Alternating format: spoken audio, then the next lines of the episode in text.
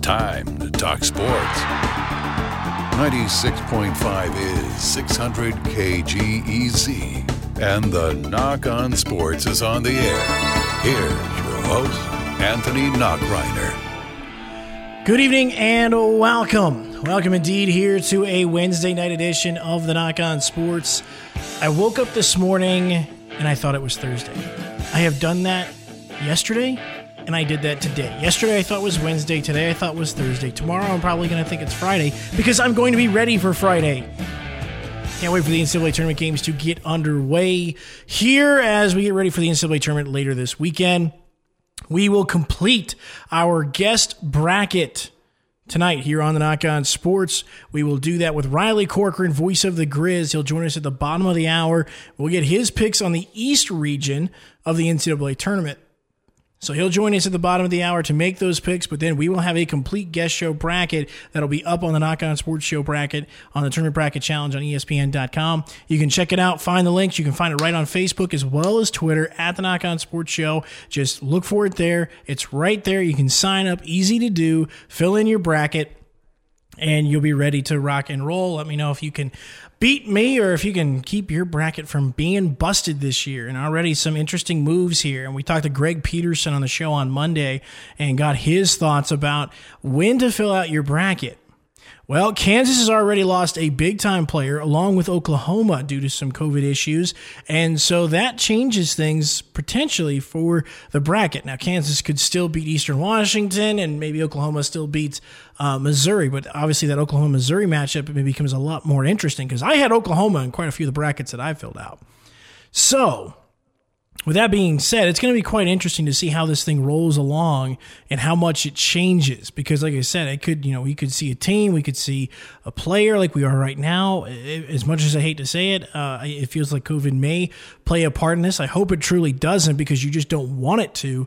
Um, but there is that potential that this thing could potential happen, potentially happen here going forward. But either way, we will complete our NCAA bracket. Make sure you sign up to the Nach On Sports Show Tournament Bracket Challenge as well. Uh, just go to Facebook or Twitter at the Nach On Sports Show.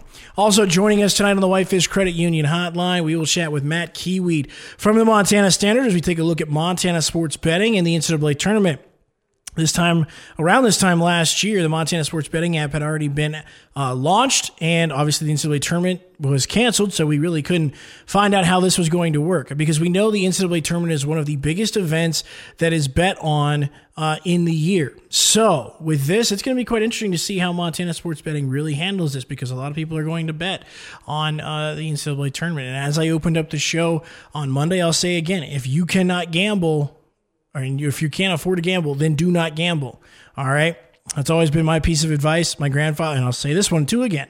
My grandfather, along with other fam- members of my family, when it came to uh, sports gambling, if you can't, if you literally can take the money that you're willing to bet and set it on fire, and you're okay with that, then you can gamble. But he always told me, he's like, if you can't do that, then don't gamble your money away.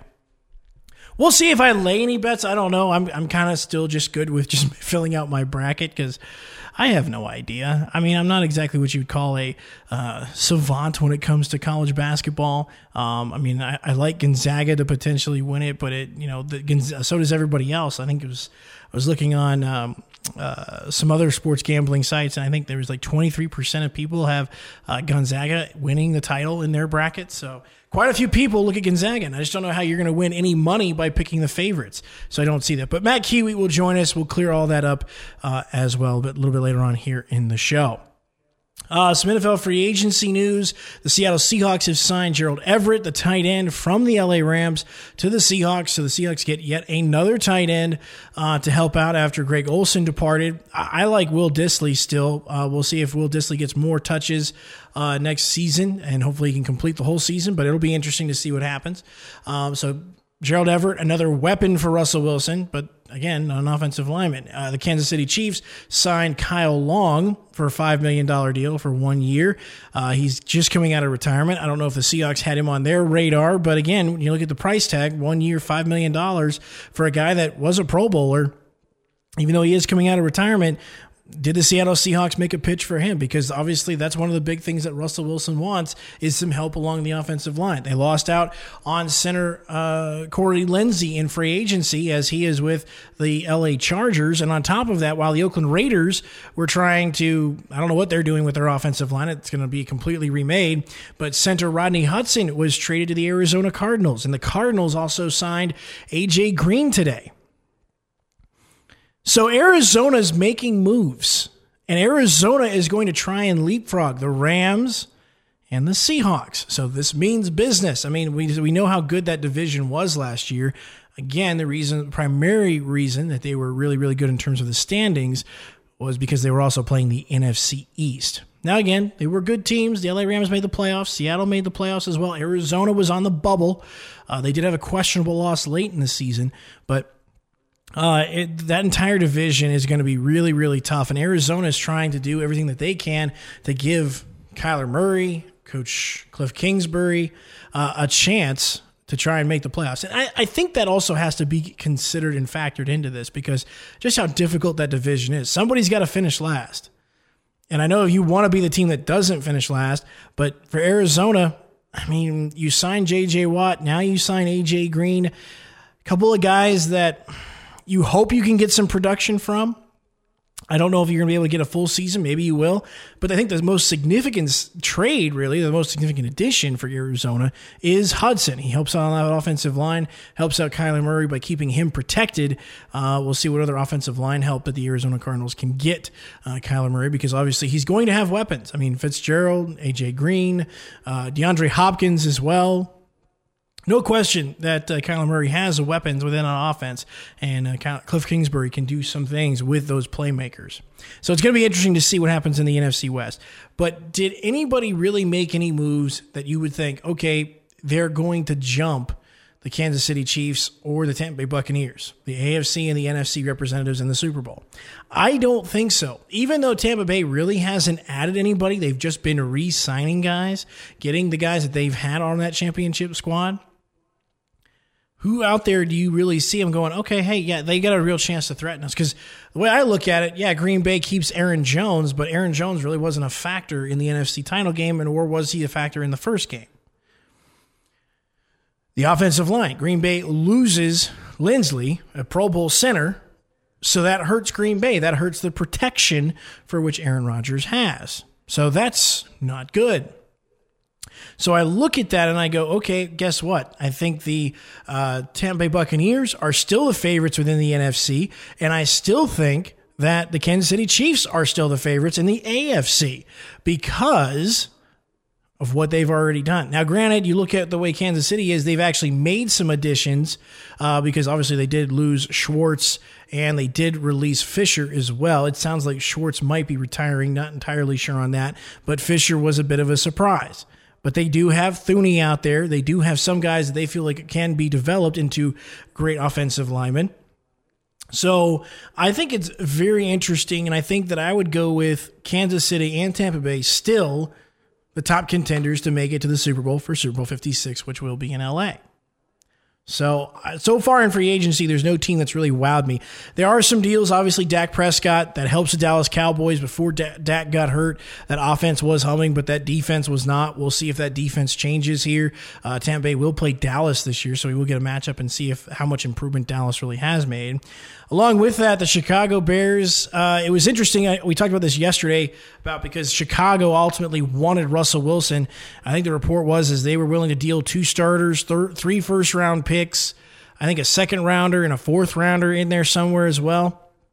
They were willing to give up a ton to get Russell Wilson, but it would have been at the sacrifice of weapons for Russell Wilson. Because if you give up all those picks, you have no way to get help. You're going to have to really try and hit on those late round picks. And there's no guarantees that you can hit those and that you can get pro bowlers or even all pros out of it. I mean, again, it's not like everybody can do what the Seattle Seahawks did, you know, in the early part of the decade where they were able to, okay, draft some guys in the fourth and the fifth and the sixth round and get all pros out of them. That doesn't happen all the time. It hasn't happened for Seattle, at least in the last couple of years. They've had some guys, but not consistent Pro Bowlers. So, along with that, I would also say this I think it's really it's interesting. Everybody makes fun of Chicago for signing Andy Dalton. Everyone praised Washington football team for signing Ryan Fitzpatrick. Andy Dalton has made three pro, made three Pro Bowls and has made it made it to the playoffs with Cincinnati five times. Now, things would have gone differently if Vontaze Burfict doesn't cause penalties and Cincinnati loses a playoff game to Pittsburgh a couple of years ago because of their defense. That's not on Andy Dalton. So I, I, look at the Andy Dalton signing and I look at all the trash on social media that went along with it. I'm like, it just shows you how out of touch people are when it comes to the quarterback position. Yes, is it a big splashy signing? Do, do you feel like the Chicago Bears are Super Bowl bound?